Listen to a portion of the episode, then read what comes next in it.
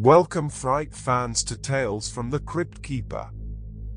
I'm Nigel Watson, conjuring classic horror stories from beyond the grave through chilling audiobook narrations. So join me as we open the creaking lid to terrifying tales unearthed from the shadows.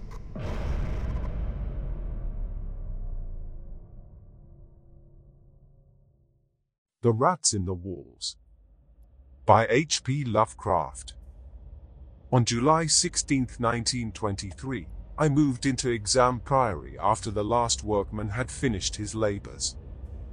The restoration had been a stupendous task, for little had remained of the deserted pile but a shell-like ruin, yet because it had been the seat of my ancestors I let no expense deter me. The place had not been inhabited since the reign of James I, when a tragedy of intensely hideous, though largely unexplained, nature had struck down the master, five of his children, and several servants, and driven forth under a cloud of suspicion and terror the third son, my lineal progenitor, and the only survivor of the abhorred line.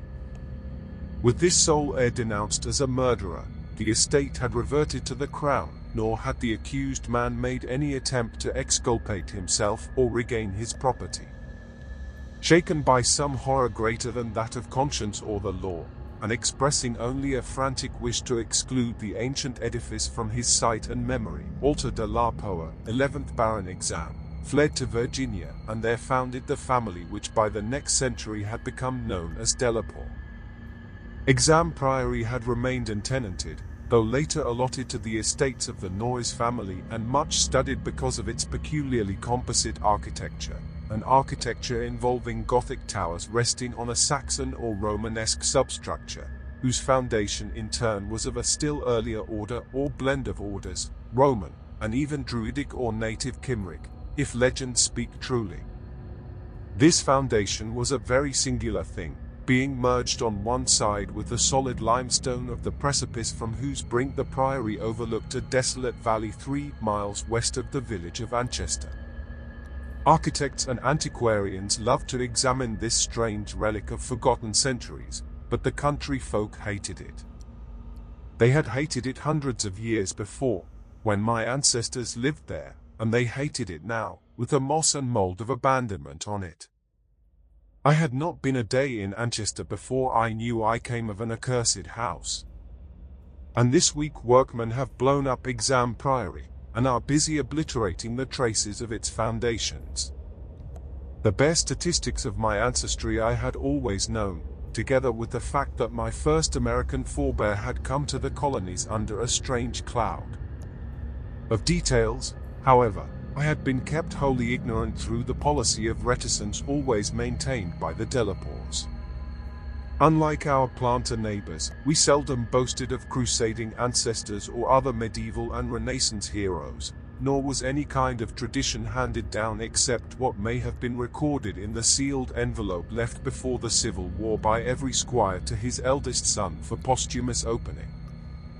The glories we cherished were those achieved since the migration, the glories of a proud and honorable, if somewhat reserved and unsocial Virginia line.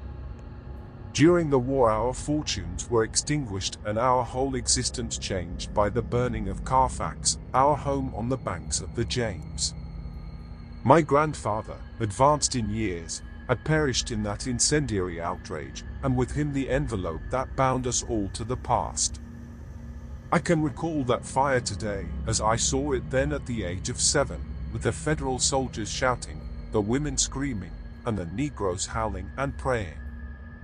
My father was in the army, defending Richmond, and after many formalities my mother and I were passed through the lines to join him. When the war ended we all moved north, whence my mother had come, and I grew to manhood, middle age, and ultimate wealth as a stolid Yankee.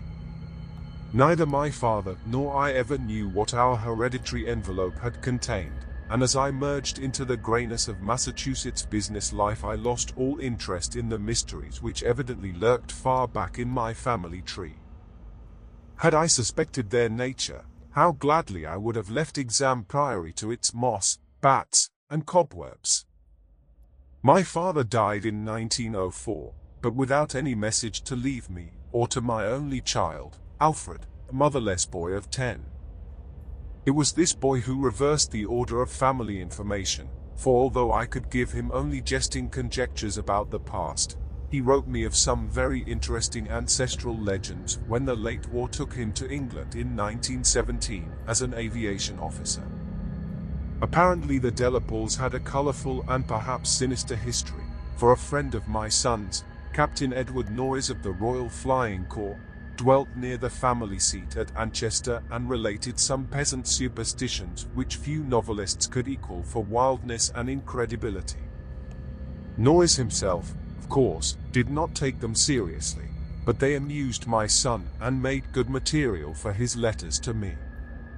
It was this legendry which definitely turned my attention to my transatlantic heritage, and made me resolve to purchase and restore the family seat which Noyes showed to Alfred in its picturesque desertion, and offered to get for him at a surprisingly reasonable figure, since his own uncle was the present owner. I bought Exham Priory in 1918, but was almost immediately distracted from my plans of restoration by the return of my son as a maimed invalid.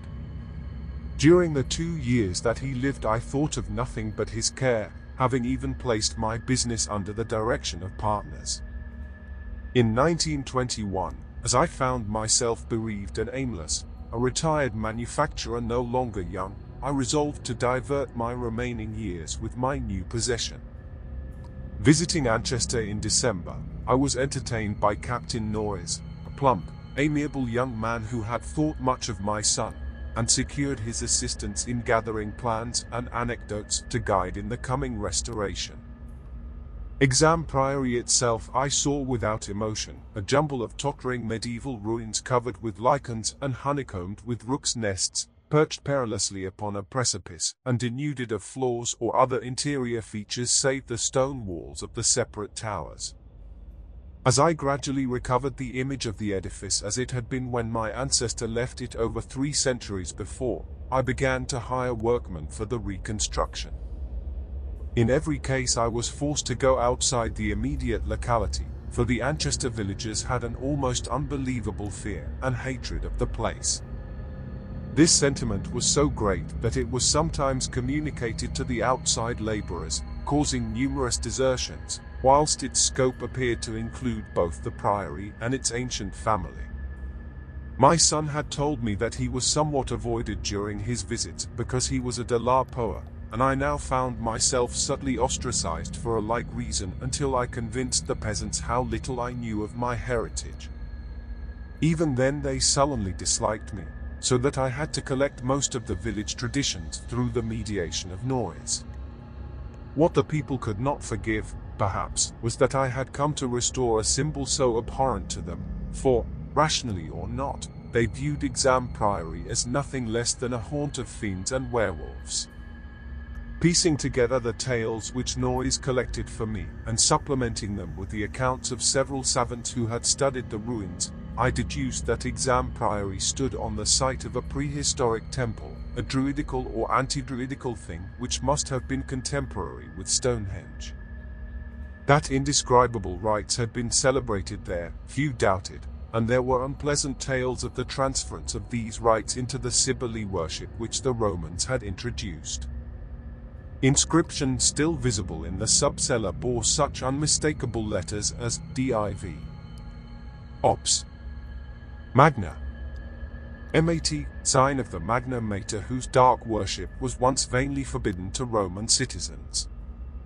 Anchester had been the camp of the Third Augustan Legion, as many remains attest, and it was said that the temple of Cybele was splendid and thronged with worshippers who performed nameless ceremonies at the bidding of a Phrygian priest. Tales added that the fall of the old religion did not end the orgies at the temple, but that the priests lived on in the new faith without real change. Likewise was it said that the rites did not vanish with the Roman power, and that certain among the Saxons added to what remained of the temple and gave it the essential outline it subsequently preserved, making it the center of a cult feared through half the Heptarchy. About 1000 AD the place is mentioned in a chronicle as being a substantial stone priory housing a strange and powerful monastic order and surrounded by extensive gardens which needed no walls to exclude a frightened populace. It was never destroyed by the Danes, though after the Norman conquest it must have declined tremendously, since there was no impediment when Henry III granted the site to my ancestor, Gilbert de la Poer, 1st Baron Exham in 1261. Of my family before this date there is no evil report, but something strange must have happened then. In one chronicle there is a reference to a de la Poer as cursed of God in 1307, whilst village legendry had nothing but evil and frantic fear to tell at the castle that went up on the foundations of the old temple and priory. The fireside tales were of the most grisly description, all the ghastlier because of their frightened reticence and cloudy evasiveness. They represented my ancestors as a race of hereditary diamonds beside whom Gilles de Retz and the Marquis de Sade would seem the veriest tyros, and hinted whisperingly at their responsibility for the occasional disappearance of villagers through several generations. The worst characters, apparently, were the barons and their direct heirs, at least, most was whispered about these. If of healthier inclinations, it was said, an heir would early and mysteriously die to make way for another more typical scion. There seemed to be an inner cult in the family, presided over by the head of the house, and sometimes closed except to a few members. Temperament rather than ancestry was evidently the basis of this cult, for it was entered by several who married into the family. Lady Margaret Trevor from Cornwall, wife of Godfrey, the second son of the fifth Baron, became a favorite bane of children all over the countryside, and the demon heroine of a particularly horrible old ballad not yet extinct near the Welsh border. Preserved in balladry, too, though not illustrating the same point, is the hideous tale of Lady Mary de la Poer, who shortly after her marriage to the Earl of Shrewsfield was killed by him and his mother, both of the slayers being absolved and blessed by the priest to whom they confessed what they dared not repeat to the world. These myths and ballads, typical as they were of crude superstition, repelled me greatly. Their persistence and their application to so long a line of my ancestors were especially annoying whilst the imputations of monstrous habits proved unpleasantly reminiscent of the one known scandal of my immediate forebears, the case of my cousin, young Randolph Delapore of Carfax, who went among the Negroes and became a voodoo priest after he returned from the Mexican War. I was much less disturbed by the vaguer tales of wails and howlings in the barren, windswept valley beneath the limestone cliff, of the graveyard stenches after the spring rains, of the floundering, squealing white thing on which Sir John Clave's horse had trod one night in a lonely field, and of the servant who had gone mad at what he saw in the priory in the full light of day. These things were hackneyed spectral lore, and I was at that time a pronounced skeptic. The accounts of vanished peasants were less to be dismissed, though not especially significant in view of medieval custom. Prying curiosity meant death, and more than one severed head had been publicly shown on the bastions, now effaced, around Exham Priory. A few of the tales were exceedingly picturesque, and made me wish I had learnt more of comparative mythology in my youth. There was, for instance, the belief that a legion of bat-winged devils kept witches' Sabbath each night at the priory, a legion whose sustenance might explain the disproportionate abundance of coarse vegetables harvested in the vast gardens. And, most vivid of all, there was the dramatic epic of the rats, the scampering army of obscene vermin which had burst forth from the castle three months after the tragedy that doomed it to desertion, the lean, filthy, ravenous army which had swept all before it and devoured fowl, cats, dogs, hogs, sheep, and even two hapless human beings before its fury was spent. Around that unforgettable rodent army a whole separate cycle of myths revolves, for it scattered among the village homes and brought curses and horrors in its train. Such was the law that assailed me as I pushed to completion, with an elderly obstinacy, the work of restoring my ancestral home. It must not be imagined for a moment that these tales formed my principal psychological environment. On the other hand, I was constantly praised and encouraged by Captain Noyes and the antiquarians who surrounded and aided me. When the task was done, over two years after its commencement, I viewed the great rooms, wainscoted walls, vaulted ceilings, mullioned windows, and broad staircases with a pride which fully compensated for the prodigious expense of the restoration. Every attribute of the Middle Ages was cunningly reproduced, and the new parts blended perfectly with the original walls and foundations. The seat of my fathers was complete, and I looked forward to redeeming at last the local fame of the line which ended in me. I would reside here permanently, and prove that a de la Poer, for I had adopted again the original spelling of the name, need not be a fiend. My comfort was perhaps augmented by the fact that, although Exham Priory was medievally fitted, its interior was in truth wholly new and free from old vermin and old ghosts alike. As I have said, I moved in on July 16, 1923. My household consisted of seven servants and nine cats, of which latter species I am particularly fond. My eldest cat, Niggerman, was seven years old and had come with me from my home in Bolton, Massachusetts. The others I had accumulated whilst living with Captain Noyes' family during the restoration of the priory. For five days our routine proceeded with the utmost placidity, my time being spent mostly in the codification of old family data. I had now obtained some very circumstantial accounts of the final tragedy and flight of Walter de la Poer, which I conceived to be the probable contents of the hereditary paper lost in the fire at Carfax. It appeared that my ancestor was accused with much reason of having killed all the other members of his household, except for servant confederates, in their sleep, about two weeks after a shocking discovery which changed his whole demeanor, but which, except by implication, he disclosed to no one save perhaps the servants who assisted him and afterward fled beyond reach. This deliberate slaughter, which included a father, three brothers, and two sisters, was largely condoned by the villagers, and so slackly treated by the law that its perpetrator escaped honored, unharmed, and undisguised to Virginia, the general whispered sentiment being that he had purged the land of an immemorial curse. What discovery had prompted an act so terrible, I could scarcely even conjecture. Walter de la Poer must have known for years the sinister tales about his family, so that this material could have given him no fresh impulse. Had he, then, witnessed some appalling ancient rite, or stumbled upon some frightful unrevealing symbol in the priory or its vicinity?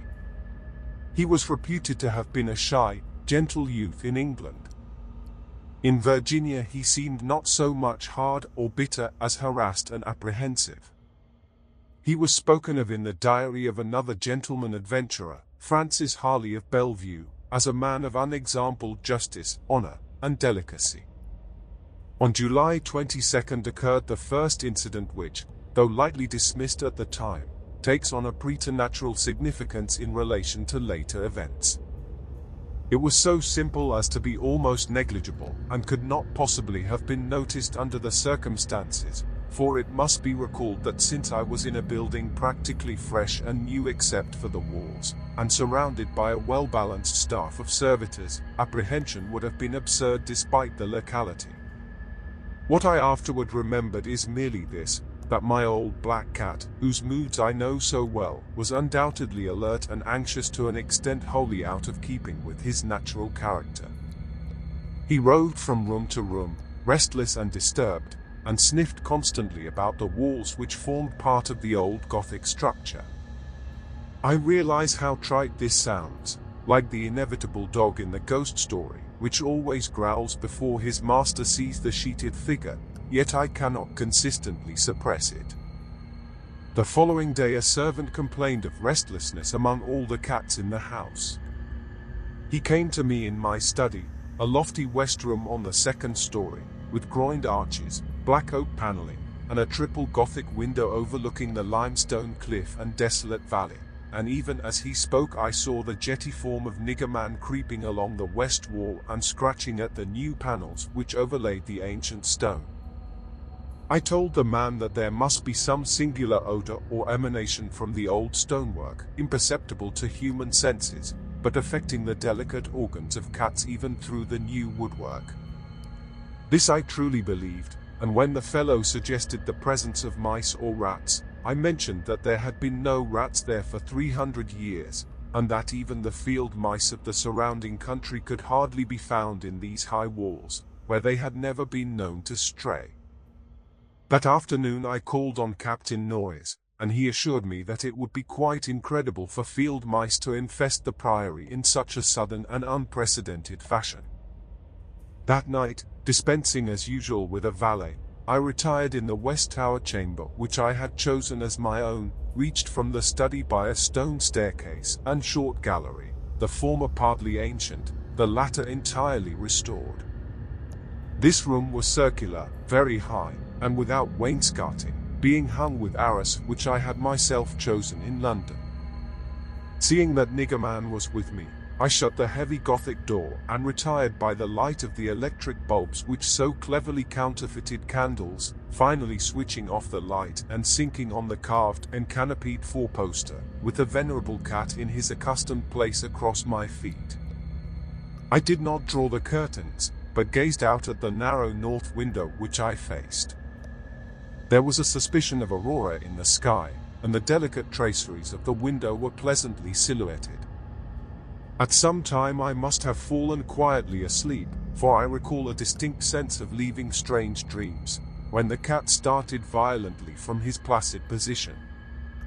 I saw him in the faint auroral glow, head strained forward, for feet on my ankles, and hind feet stretched behind. He was looking intensely at a point on the wall somewhat west of the window, a point which to my eye had nothing to mark it, but toward which all my attention was now directed. And as I watched, I knew that Nigger Man was not vainly excited. Whether the arras actually moved I cannot say. I think it did, very slightly. But what I can swear to is that behind it I heard a low, distinct scurrying as of rats or mice.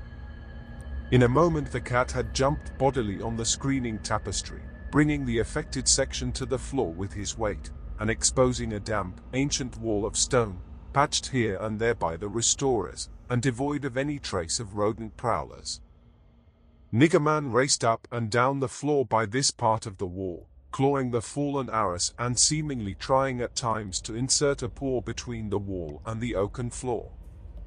He found nothing, and after a time returned wearily to his place across my feet. I had not moved, but I did not sleep again that night. In the morning I questioned all the servants, and found that none of them had noticed anything unusual, save that the cook remembered the actions of a cat which had rested on her windowsill.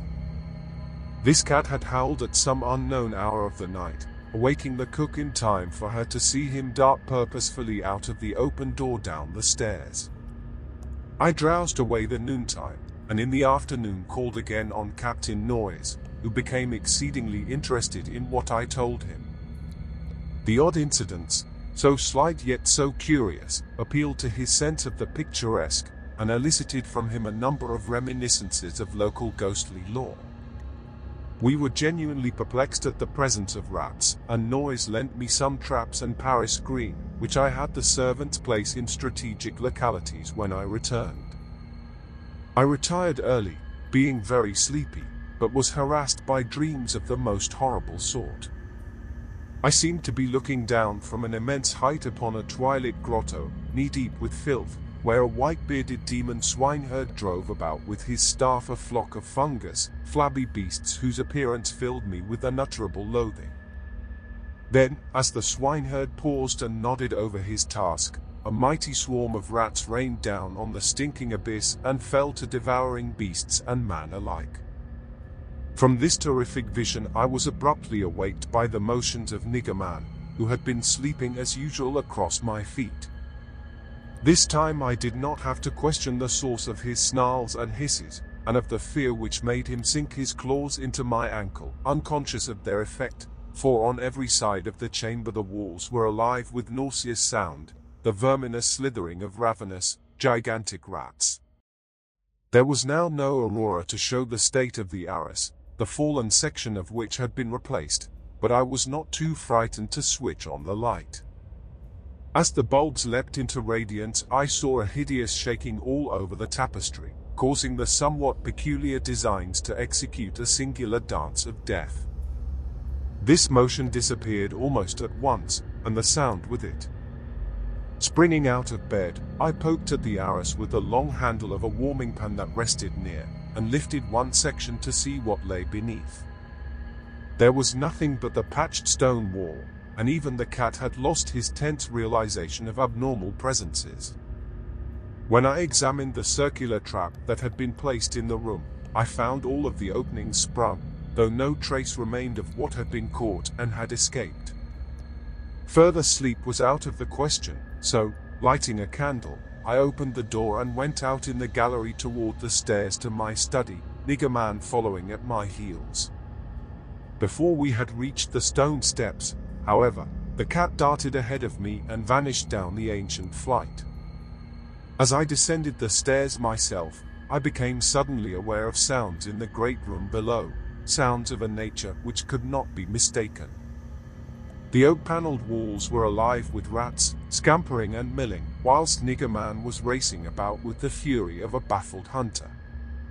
Reaching the bottom, I switched on the light, which did not this time cause the noise to subside. The rats continued their riot, stampeding with such force and distinctness that I could finally assign to their motions a definite direction.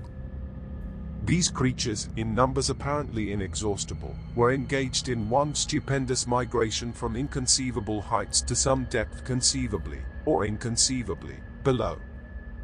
I now heard steps in the corridor, and in another moment two servants pushed open the massive door. They were searching the house for some unknown source of disturbance which had thrown all the cats into a snarling panic and caused them to plunge precipitately down several flights of stairs and squat, yowling, before the closed door to the subcellar. I asked them if they had heard the rats, but they replied in the negative. And when I turned to call their attention to the sounds in the panels, I realized that the noise had ceased. With the two men, I went down to the door of the sub-cellar, but found the cats already dispersed. Later I resolved to explore the crypt below, but for the present I merely made a round of the traps. All were sprung, yet all were tenantless. Satisfying myself that no one had heard the rats save the felines and me, I sat in my study till morning, thinking profoundly, and recalling every scrap of legend I had unearthed concerning the building I inhabited.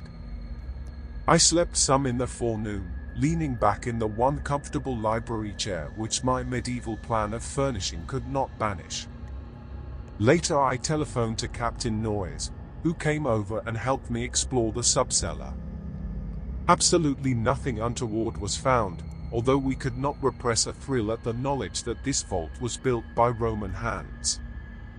Every low arch and massive pillar was Roman, not the debased Romanesque of the bungling Saxons, but the severe and harmonious classicism of the age of the Caesars. Indeed, the walls abounded with inscriptions familiar to the antiquarians who had repeatedly explored the place, things like P. Gatai, Prop, Temp, Dona, and L. Piec.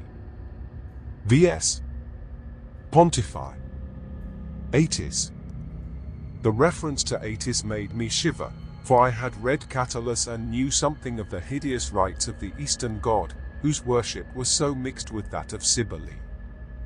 Noyes and I, by the light of lanterns, tried to interpret the odd and nearly effaced designs on certain irregularly rectangular blocks of stone generally held to be altars, but could make nothing of them. We remembered that one pattern, a sort of rayed sun, was held by students to imply a non-Roman origin, suggesting that these altars had merely been adopted by the Roman priests from some older and perhaps aboriginal temple on the same site. On one of these blocks were some brown stains which made me wonder. The largest, in the center of the room, had certain features on the upper surface which indicated its connection with fire, probably burnt offerings. Such were the sights in that crypt before whose door the cats had howled, and where Noyes and I now determined to pass the night. Couches were brought down by the servants, who were told not to mind any nocturnal actions of the cats, and Niggerman was admitted as much for help as for companionship. We decided to keep the great oak door, a modern replica with slits for ventilation, tightly closed, and, with this attended to, we retired with lanterns still burning to await whatever might occur. The vault was very deep in the foundations of the priory, and undoubtedly far down on the face of the beetling limestone cliff overlooking the waste valley. That it had been the goal of the scuffling and unexplainable rats I could not doubt, though why, I could not tell. As we lay there expectantly, I found my vigil occasionally mixed with half-formed dreams from which the uneasy motions of the cat across my feet would rouse me. These dreams were not wholesome, but horribly like the one I had had the night before. I saw again the twilight grotto, and the swineherd with his unmentionable fungous beasts wallowing in filth, and as I looked at these things they seemed nearer and more distinct, so distinct that I could almost observe their features. Then I did observe the flabby features of one of them, and awaked with such a scream that Niggerman started up, whilst Captain Noyes, who had not slept, laughed considerably. Noyes might have laughed more, or perhaps less, had he known what it was that made me scream but I did not remember myself till later. Ultimate horror often paralyzes memory in a merciful way. Noyes waked me when the phenomena began. Out of the same frightful dream I was called by his gentle shaking and his urging to listen to the cats. Indeed, there was much to listen to, for beyond the closed door at the head of the stone steps was a veritable nightmare of feline yelling and clawing, whilst Niggerman, unmindful of his kindred outside, was running excitedly around the bare stone walls, in which I heard the same babel of scurrying rats that had troubled me the night before. An acute terror now rose within me, for here were anomalies which nothing normal could well explain.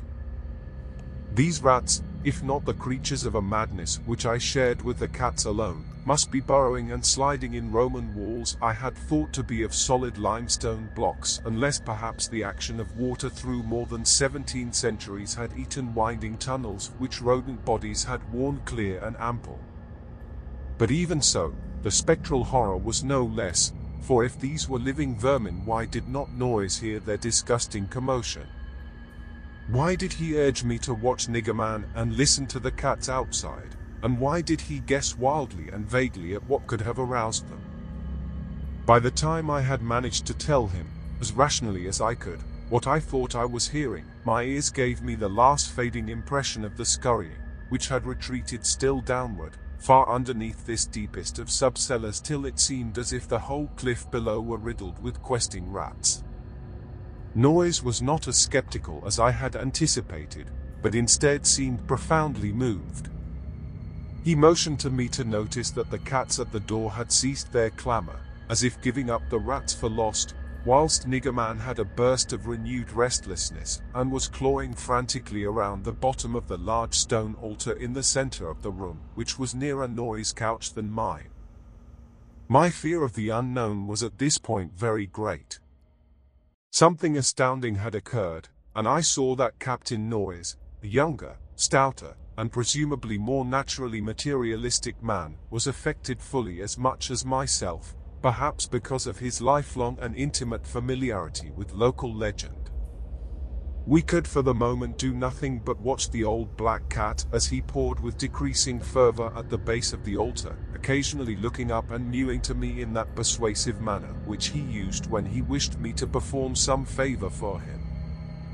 Noise now took a lantern close to the altar and examined the place where Niggerman was pouring, silently kneeling and scraping away the lichens of centuries which joined the massive pre-Roman block to the tessellated floor. He did not find anything, and was about to abandon his effort when I noticed a trivial circumstance which made me shudder, even though it implied nothing more than I had already imagined.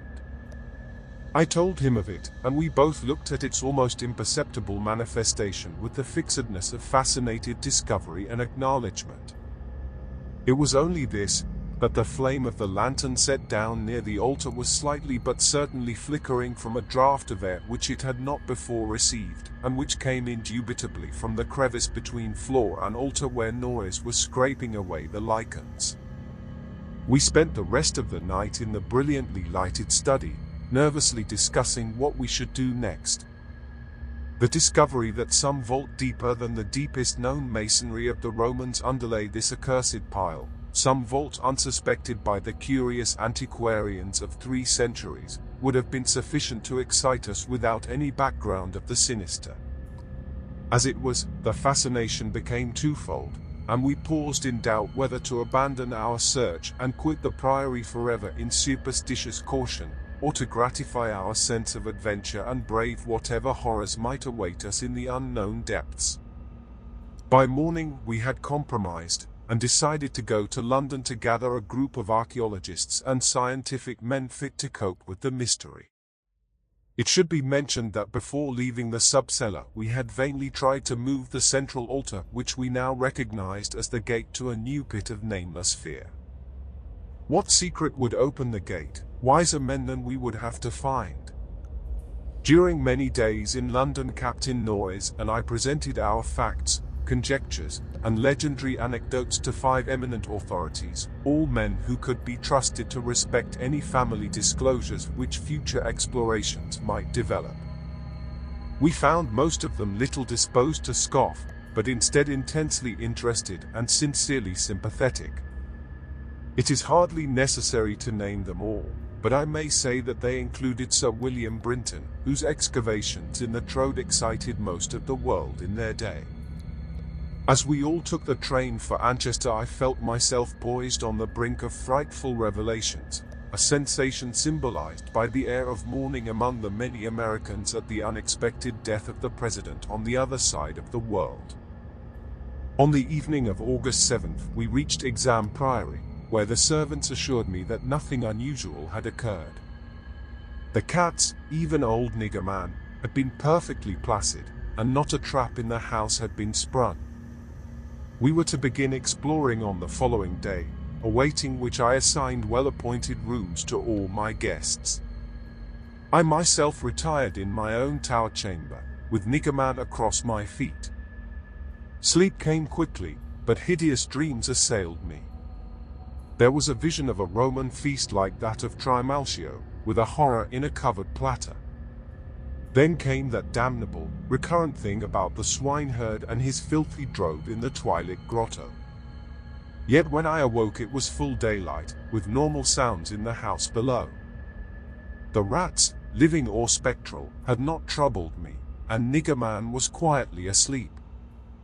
On going down, I found that the same tranquility had prevailed elsewhere, a condition which one of the assembled savants, a fellow named Thornton, devoted to the psychic, rather absurdly laid to the fact that I had now been shown the thing which certain forces had wished to show me.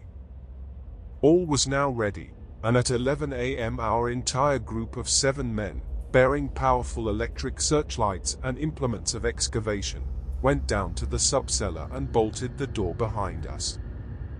Niggerman was with us, for the investigators found no occasion to despise his excitability, and were indeed anxious that he be present in case of obscure rodent manifestations. We noted the Roman inscriptions and unknown altar designs only briefly, for three of the savants had already seen them, and all knew their characteristics. Prime attention was paid to the momentous central altar, and within an hour Sir William Brinton had caused it to tilt backward, balanced by some unknown species of counterweight. There now lay revealed such a horror as would have overwhelmed us had we not been prepared. Through a nearly square opening in the tiled floor, sprawling on a flight of stone steps so prodigiously worn that it was little more than an inclined plane at the center, was a ghastly array of human or semi-human bones. Those which retained their collocation as skeletons showed attitudes of panic fear, and over all were the marks of rodent gnawing. The skulls denoted nothing short of utter idiocy, cretinism, or primitive semi-apedom. Above the hellishly littered steps arched a descending passage seemingly chiseled from the solid rock, and conducting a current of air. This current was not a sudden and noxious rush as from a closed vault, but a cool breeze with something of freshness in it. We did not pause long, but shiveringly began to clear a passage down the steps. It was then that Sir William, examining the hewn walls, made the odd observation that the passage, according to the direction of the strokes, must have been chiseled from beneath. I must be very deliberate now, and choose my words. After ploughing down a few steps amidst the gnawed bones, we saw that there was light ahead, not any mystic phosphorescence, but a filtered daylight which could not come except from unknown fissures in the cliff that overlooked the waste valley. That such fissures had escaped notice from outside was hardly remarkable, for not only is the valley wholly uninhabited, but the cliff is so high and beetling that only an aeronaut could study its face in detail. A few steps more, and our breaths were literally snatched from us by what we saw, so literally that Thornton, the psychic investigator, actually fainted in the arms of the dazed man who stood behind him. Noyes, his plump face utterly white and flabby, simply cried out inarticulately, whilst I think that what I did was to gasp or hiss and cover my eyes. The man behind me, the only one of the party older than I, croaked the hackneyed, My God, in the most cracked voice I ever heard. Of seven cultivated men, only Sir William Brinton retained his composure, a thing more to his credit because he led the party and must have seen the sight first. It was a twilit grotto of enormous height, stretching away farther than any I could see, a subterraneous world of limitless mystery and horrible suggestion. There were buildings and other architectural remains, in one terrified glance I saw a weird pattern of tumuli, a savage circle of monoliths, a low-domed Roman ruin, a sprawling Saxon pile, and an early English edifice of wood, but all these were dwarfed by the ghoulish spectacle presented by the general surface of the ground. For yards about the steps extended an insane tangle of human bones, or bones at least as human as those on the steps. Like a foamy sea they stretched, some fallen apart, but others wholly or partly articulated as skeletons, these latter invariably in postures of demoniac frenzy, either fighting off some menace or clutching other forms with cannibal intent. When Dr. Trask, the anthropologist, stooped to classify the skulls, he found a degraded mixture which utterly baffled him. They were mostly lower than the Piltdown man in the scale of evolution, but in every case definitely human. Many were of higher grade, and a very few were the skulls of supremely and sensitively developed types. All the bones were gnawed, mostly by rats, but somewhat by others of the half-human drove. Mixed with them were many tiny bones of rats, fallen members of the lethal army which closed the ancient epic. I wonder that any man among us lived and kept his sanity through that hideous day of discovery. Not Hoffmann or Huysmans could conceive a scene more wildly incredible, more frenetically repellent, or more gothically grotesque than the twilit grotto through which we seven staggered, each stumbling on revelation after revelation, and trying to keep for the nonce from thinking of the events which must have taken place there 300 years, or a thousand, or two thousand, or ten thousand years ago. It was the antechamber of hell, and poor Thornton fainted again when Trask told him that some of the skeleton things must have descended as quadrupeds through the last twenty or more generations. Horror piled on horror as we began to interpret the architectural remains.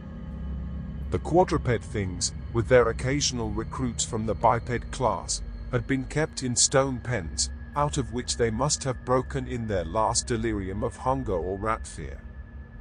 There had been great herds of them, evidently fattened on the coarse vegetables whose remains could be found as a sort of poisonous ensilage at the bottom of huge stone bins older than Rome.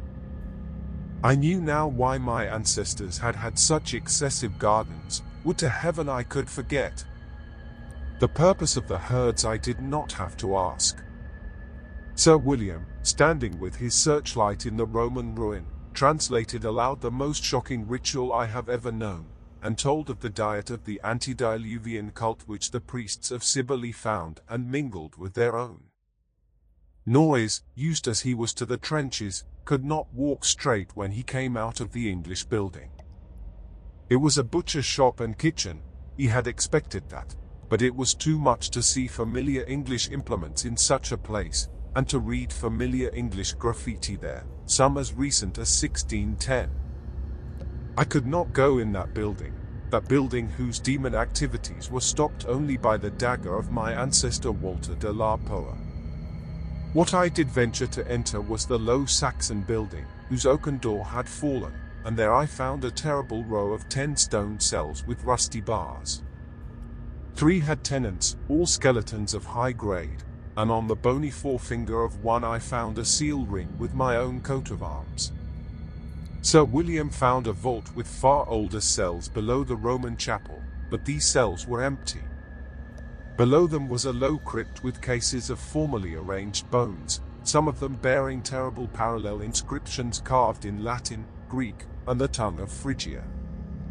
Meanwhile, Dr. Trask had opened one of the prehistoric tumuli, and brought to light skulls which were slightly more human than a gorilla's, and which bore indescribable ideographic carvings. Through all this horror my cat stalked unperturbed.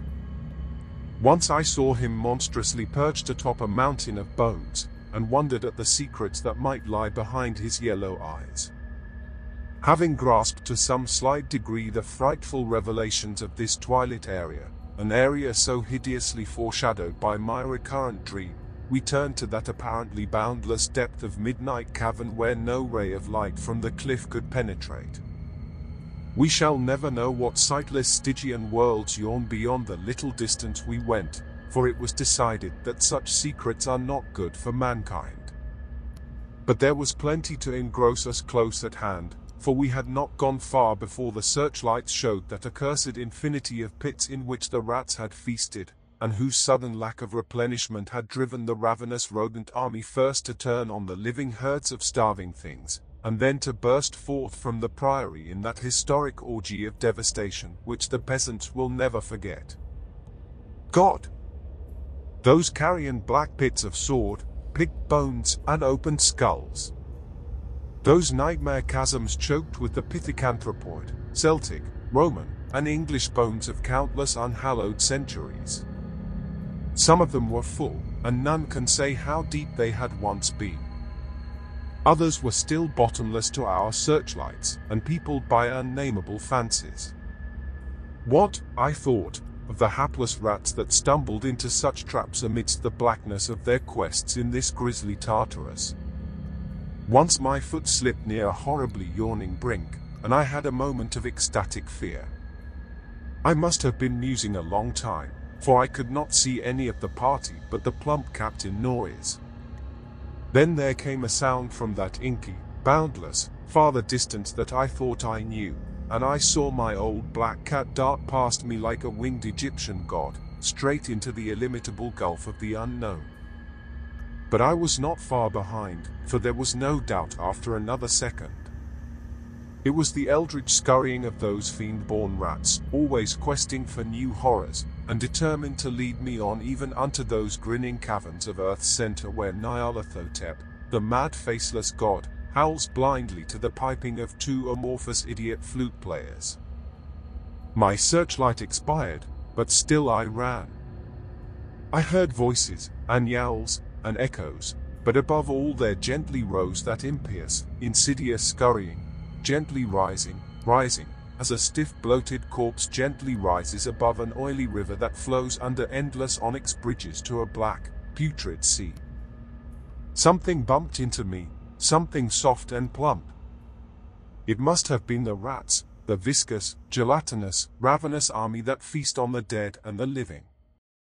Why shouldn't rats eat a de la Poer as a de la Poer eats forbidden things? The war ate my boy, Damn them all, and the Yanks ate Carfax with flames and burned Grandsire Delapore and the secret. No, no, I tell you, I am not that demon swineherd in the Twilight Grotto. It was not Edward Noyes' fat face on that flappy, fungous thing. Who says I am a de la Poer? He lived, but my boy died. Shall a Noyes hold the lands of a de la Poer? It's voodoo, I tell you that spotted snake. Curse you, Thornton, I'll teach you to faint at what my family do. Splud, thou stinkard, I'll learn ye how to gust wold ye swink me filka wys. Magna Mater. Magna Mater. Atys. Dia adagade s ad aedan aegis bas dun accord. Donas s dolus ort aegis litsa. Ungiel, ungiel, rlh, chchch. That is what they say I said when they found me in the blackness after three hours, found me crouching in the blackness over the plump, half-eaten body of Captain Noyes, with my own cut leaping and tearing at my throat. Now they have blown up Exham Priory, taken my nigger man away from me, and shut me into this barred room at Hanwell with fearful whispers about my heredity and experiences. Thornton is in the next room, but they prevent me from talking to him. They are trying, too, to suppress most of the facts concerning the Priory. When I speak of poor Noyes they accuse me of a hideous thing, but they must know that I did not do it. They must know it was the rats, the slithering, scurrying rats whose scampering will never let me sleep, the demon rats that race behind the padding in this room and beckon me down to greater horrors than I have ever known, the rats they can never hear, the rats, the rats in the walls. If you enjoyed this chilling audiobook, Please follow Tales from the Crypt Keeper on Spotify so you don't miss the next resurrected fright plucked from the dusty pages of forgotten tomes. The night is still young and more terror awaits within the Midnight Library. Return soon my friends, and keep that candle lit, as we have only just begun to disturb the sinister stories that lurk in the darkness.